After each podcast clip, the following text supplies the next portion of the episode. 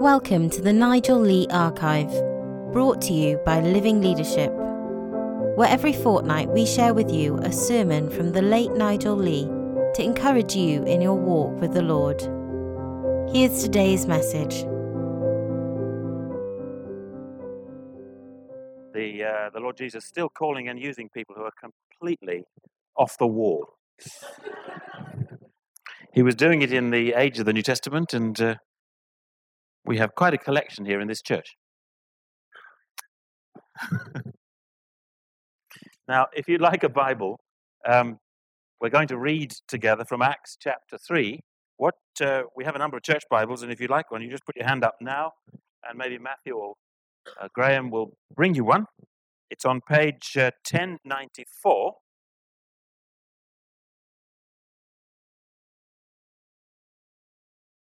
Acts chapter 3, page 1094 in the Church Bible. Let's read. One day, Peter and John were going up to the temple at the time of prayer at three in the afternoon. Now, a man crippled from birth was being carried to the temple gate called Beautiful, where he was put every day to beg from those going into the temple courts. When he saw Peter and John about to enter, he asked them for money. Peter looked straight at him, as did John. And then Peter said, Look at us. So the man gave them his attention, expecting to get something from them. Then Peter said, Silver or gold I don't have. But what I have, I give you. In the name of Jesus Christ of Nazareth, walk. And taking him by the right hand, he helped him up, and instantly the man's feet and ankles became strong. He jumped to his feet and began to walk. Then he went with them into the temple courts, walking and jumping and praising God. And when all the people saw him walking and praising God, they recognized him as the same man who used to sit begging at the temple gate called Beautiful. And they were filled with wonder and amazement at what had happened to him. And while the beggar held on to Peter and John, all the people were astonished and came running to them in the place called Solomon's colonnade. And then, when Peter saw this, he said to them, Men of Israel, why does this surprise you? Why do you stare at us? as if by our own power or godliness we had made this man walk.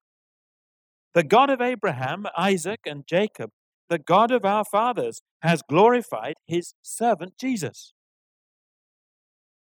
You handed him over to be killed, and you disowned him before Pilate, though he had decided to let him go.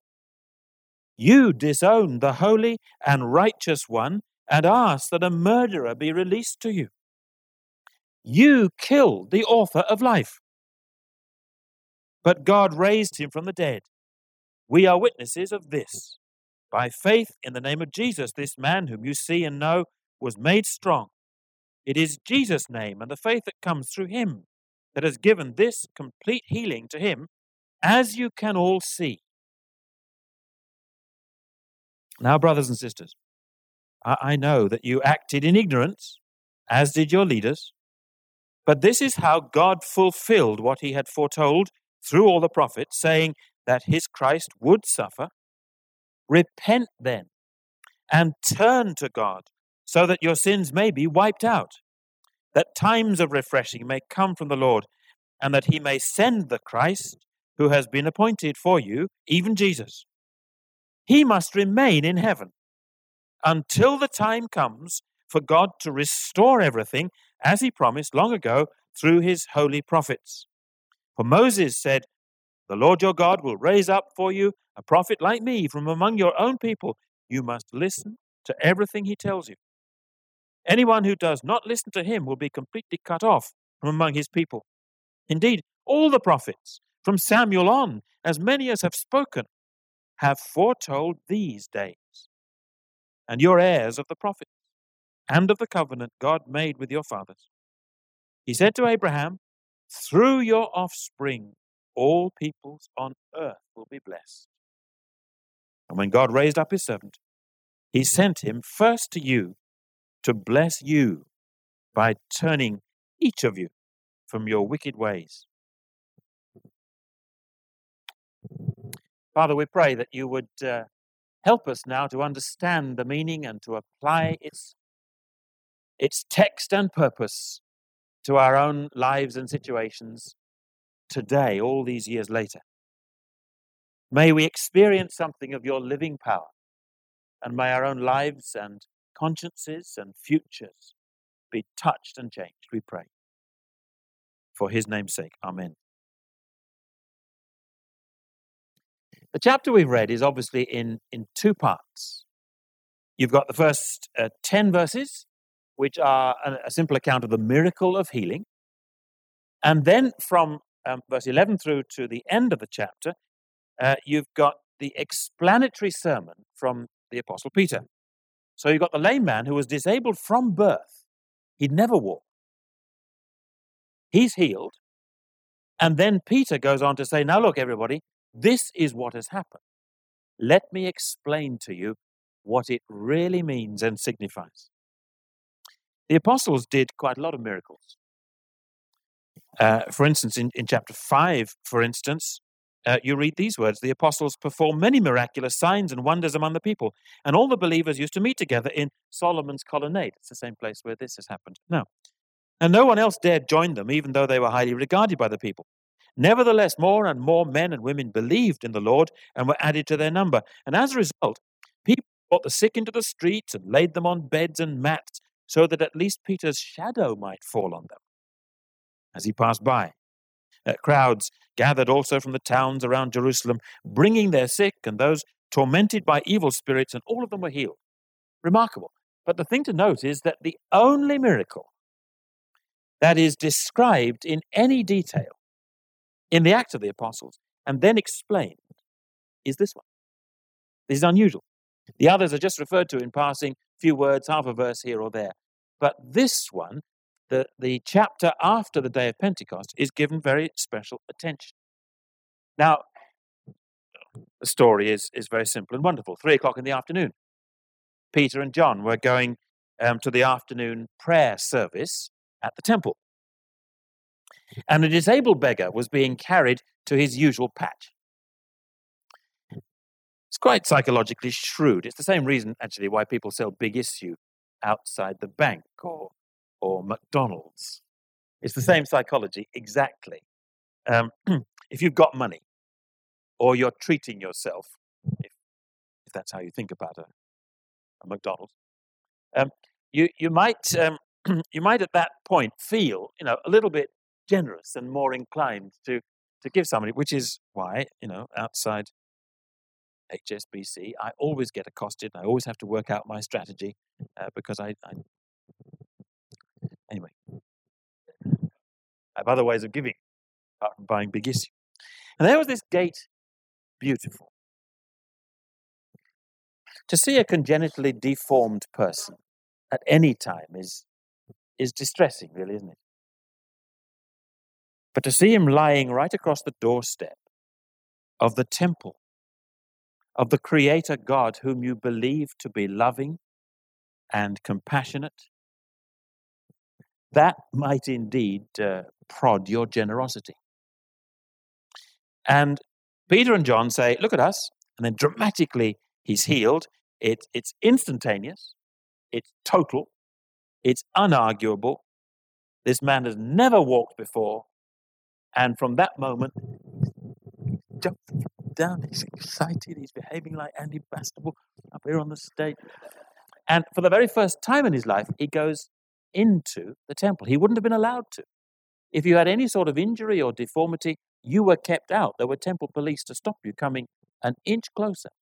He's in. He's able to worship God and sing God's praises, and God had touched him and changed his life, and he has a a new future, and everything is different. And the curse of that old lameness is gone. The man is transformed. And we, we read a sentence about the reaction of the people astonishment and wonder. And is it really him? Yes, it is. Wow. Hmm. This raises one or two very big questions, doesn't it?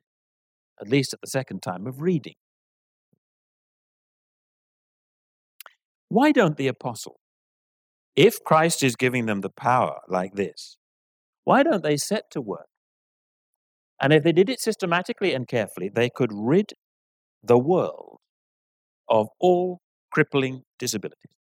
I mean, in 20 years, those men could have cleansed the entire Roman Empire of all disease. Can you imagine?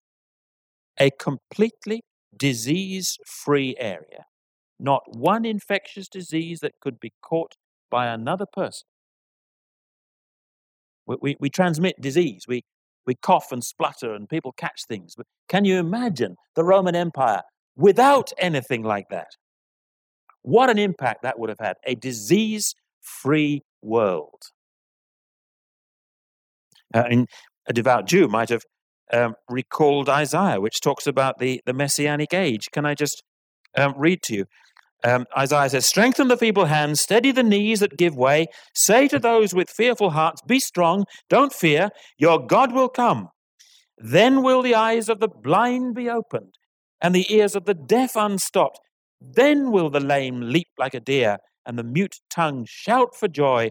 Water will gush forth in the wilderness and streams in the desert, and so on. They could have set to and, and done it, and that would have had an astonishing impact. Why not? But then another question if God has any love in him at all, how come there are diseased people anyway?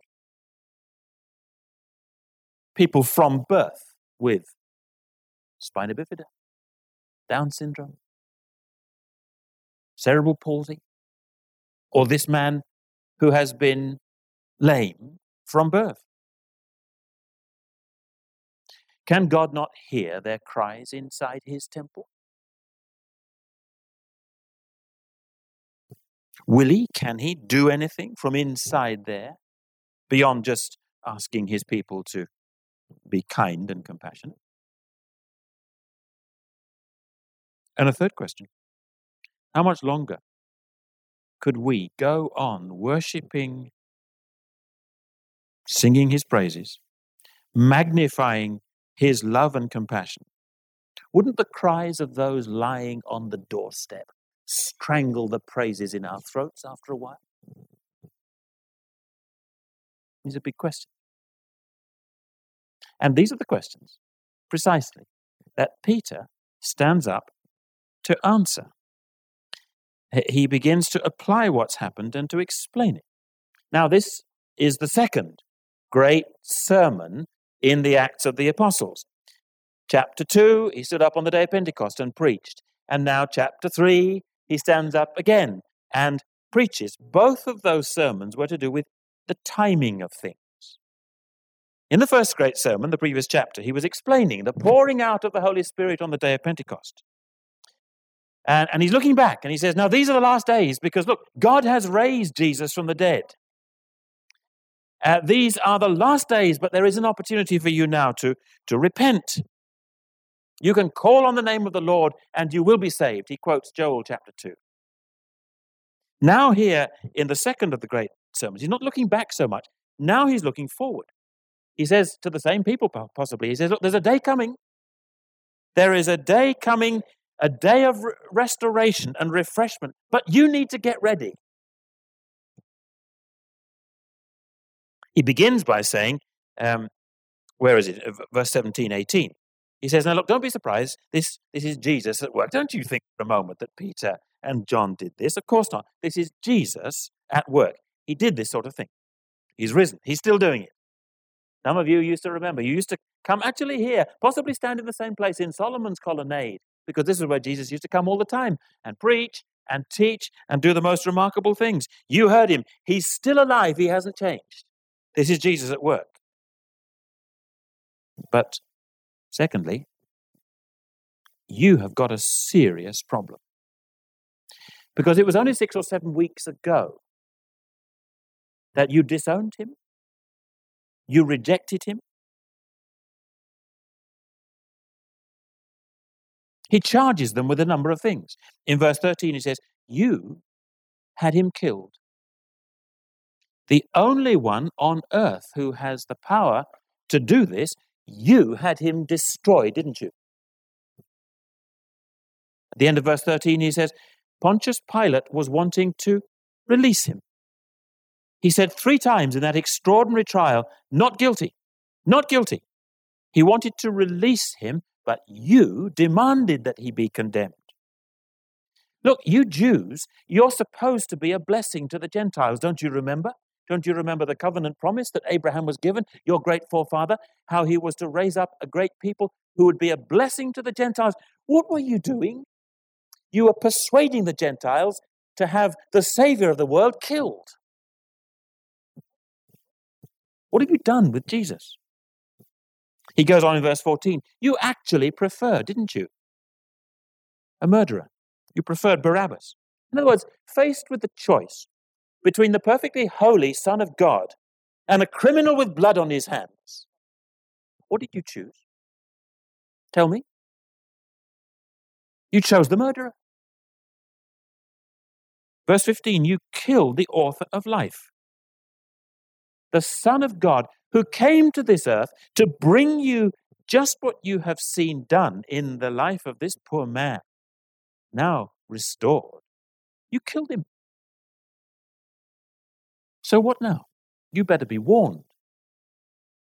Because your situation is truly serious. It is actually much more serious than merely uh, to be facing the problem of physical disability.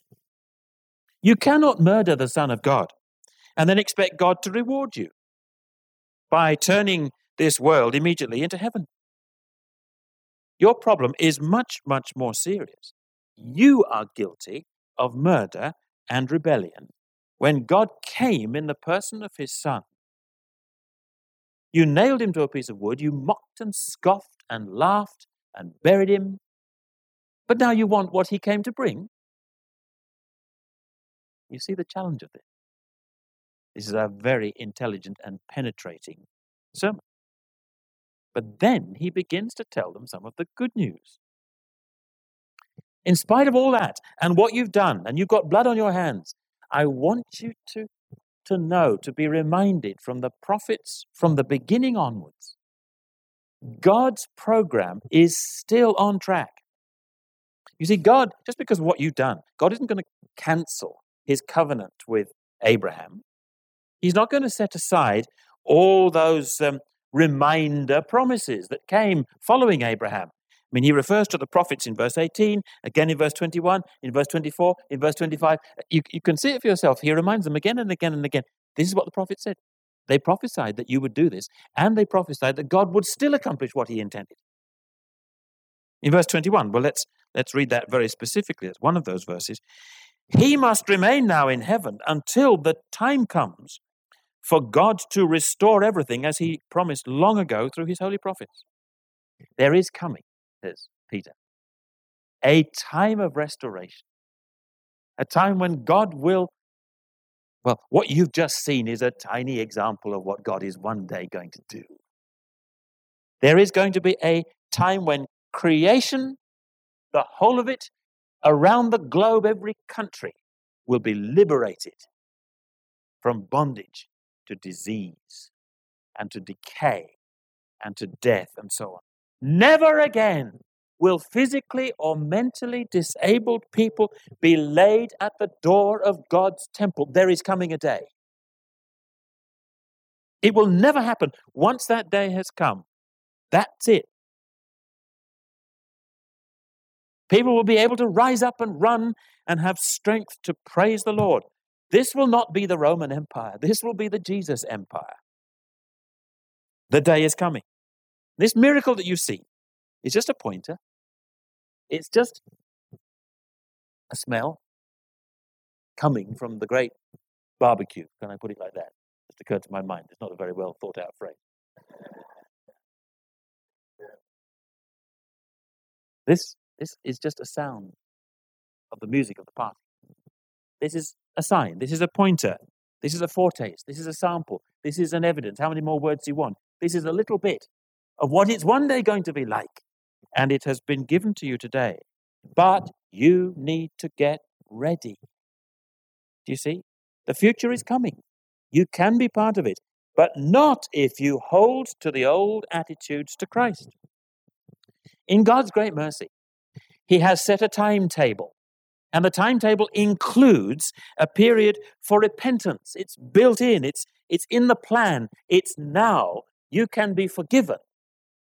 Times of great refreshing and restoration will come. Now you have the opportunity to turn to Him and begin to get ready. This was Peter's message, and it's, it's our gospel too, actually. Jesus the Messiah is going to come back to judge and to reign. That's certain. There's a fixed end point of our life, of our civilization, and so on. It's coming. He will set up his kingdom. This has been promised in every book of Scripture. He will set up his kingdom, a kingdom of righteousness and wholeness and healing and peace, but not just yet. Because if he came immediately now, there would be thousands, millions who might never have heard the gospel, and some who, who, who are still thinking about it and aren't yet ready. First, our hearts must be touched and cleansed, and our rebellion ended, and our attitudes changed. You and I need some refreshing inside in order to be made ready. The day is coming. We need to be refreshed, cleansed, forgiven, to learn to trust and obey. And one day, what happened in Acts chapter 3 will happen globally. This was the message of the apostles. What are the lessons um, for us today? Uh, three of them, very quickly, I think. Number one, um, the world around is still obviously broken, hurting, disabled, at war with itself. And we have this great hope the great hope of one day universal healing and peace and glory. But a glorious future should not lead us to a lazy or hard hearted present, should it? I mean, as we learn to trust and obey, the challenge concept, well, take 1 John 3.17, if any of you has material possessions and sees a brother or sister in need, but has no pity on them, how can the love of God be in you? It's obvious. So we must love all we can. We must do all we can while we can. For now. But have a clear sense of the timing of where we're at in God's program. The second thing, um, don't mistake the necessary love and care and compassion which the gospel leads to. Don't mistake that for the gospel. It's not the same thing. See, Peter was, was courageous enough not to stop short just with this act of power and love and, and, and the supernatural and to say, there you are, enjoy that. That's, that's Jesus. No, he went for the jugular. He wanted to make sure that they understood the point of what had happened. He wasn't going to then begin to go throughout Jerusalem and every disabled person he came across and encourage those that followed him. Someone's unhappy. Uh, to be to be healed. Not at all. The world does not want its deeper problem exposed and diagnosed. Doesn't like us hmm, evangelical types talking about sin. Doesn't want to hear any summons to res- uh, repentance or to face Christ. It hates it when Christians talk this way. When Christians say, you know, there are things that we need to face up to and repent of and change. There are things in our society which are unacceptable. There are things even in the church which need to be got rid of. They just hate it.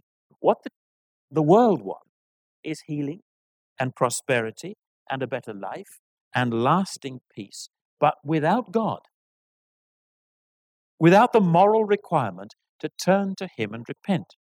It will even tell us to give up our doctrine and our teaching and our truth and our moral imperatives and just get on with helping the poor and being nice and compassionate, which we are very willing to do, but we will not give up the core of the gospel, which is that people should turn to God and repent and be forgiven and find life. See, the world wants the church's charity and generosity, but not its Savior. What the world wants is not going to happen. You can't have paradise without repentance. You can't have blessing like this without the Lord. You cannot have heaven without coming to terms with the God whose home it is. Do you see? Peter is so courageous. He doesn't just bask in the fact that he had, by God's appointment, an unusual ability at certain times to do certain things. He was absolutely faithful to the people that were now crowding around listening and saying, Look, your situation is worse. Can I warn you? Can I explain? You need to get right with your Creator. You want healing and eternal life, and yet you want to remain closed and resistant and hateful towards the God who offers those things. No way. Won't happen. Turn and repent. It's powerful. So, what should we do? How should we live? Three things. Number one, I think we can expect, we can live in the hope and expectation of God's blessing. God sends times of refreshing, times of healing in relationships, times of extraordinary power from time to time, little mercy sprinkly drops, you know. There have been people raised from the dead, and there have been healings and hallelujah, and I've seen some of them, and demons cast out, and, and all that sort of stuff. Wonderful. We ain't in heaven yet, but let's live with the the uh, the knowledge that heaven is real, and sometimes a bit of stuff splashes over the dam, and uh, these kind of mercy drops. We are to experience, not in, in fullness, but enough to keep us hoping and going. We are to experience God's blessing. These foretasters of heaven. Do you experience sometimes the word and the voice of God feeding your soul? Mm, it's good you read and you enjoy and it, it explains something and touches. Just think what heaven is going to be like when that great barrier between us and the unseen world is gone. Keep going, keep hungering, keep experiencing. That renewing of relationships that sometimes now in this world they do get so dry and miserable, tense and frictional. And then they come, you know, the Lord comes with the oil can and and, and things start to run smoothly again. I don't know I do that, but it, it just feels like that. You know, a little bit of heaven. We need to expect and we need to experience. You, you've all sensed at times that lifting of hearts in praise and adoration, and you feel you could sort of uh, do anything that's mad. But that, that isn't always how you feel on a Monday morning. Not me. You see, we haven't got the real thing yet. The really big restoration and refreshing is when He comes. It's as if, you know, the door of heaven. Um, I want to live my life. The door of heaven opened a chink and light coming out. Music and laughter and settling on me. And I want to live my life not through the door yet, but with the door opened a bit and a bit of that stuff in my soul. Huh? One or two of you are smiling. One or two of you think I've joined the lunatics that I was speaking of at the beginning. Do you see? I live my life heading for the door, the door open, and I want some of that music and laughter in my soul. But I ain't there yet. One day the door is going to swing wide and I'm in. I'm, oh, I'm in. That's what Peter is talking about. You will need to repent. You will need to get your heart touched and cleansed. You'll need to get right with the Creator. Don't think you can have all the stuff that He's got planned for you and you try and keep Him out. Expect, experience, and infuse about it. Evangelicals can sometimes be made to feel ashamed of their strong belief in heaven or pie in the sky. What other hope is there for this world? What do you say to a young mum dying of cancer? She's never going to see her children grow up. She's never going to watch them get married because this wretched disease which exists in this world has come. We have a gospel that addresses that. that offers the profoundest confidence and hope for the future. We need to keep telling this gospel as Peter did. He stood up and he said, Now look, taste it. Look, we ain't there yet. But that is the sort of thing that God is going to do. But He's given an opportunity for people to hear the gospel and to repent, to think, to examine themselves. Christians are going to be compassionate people, colonies of heaven, beginning to live by those values, serving and loving and caring and doing all that they can, but knowing that there's a great day coming. Get ready, get right, be refreshed by that gospel yourself and tell it boldly. Amen. God our Father, we thank you for your word. We thank you for the courage and wisdom of Peter. Help us to apply these things in our own lives as we go through struggles ourselves and find that sometimes we're waiting. May the stuff we go through just increase our longing and expectation for heaven. And may we live lives, Lord, that are fresh with joy, where that light streaming out the door is on our faces and hearts. For your name's sake, Amen.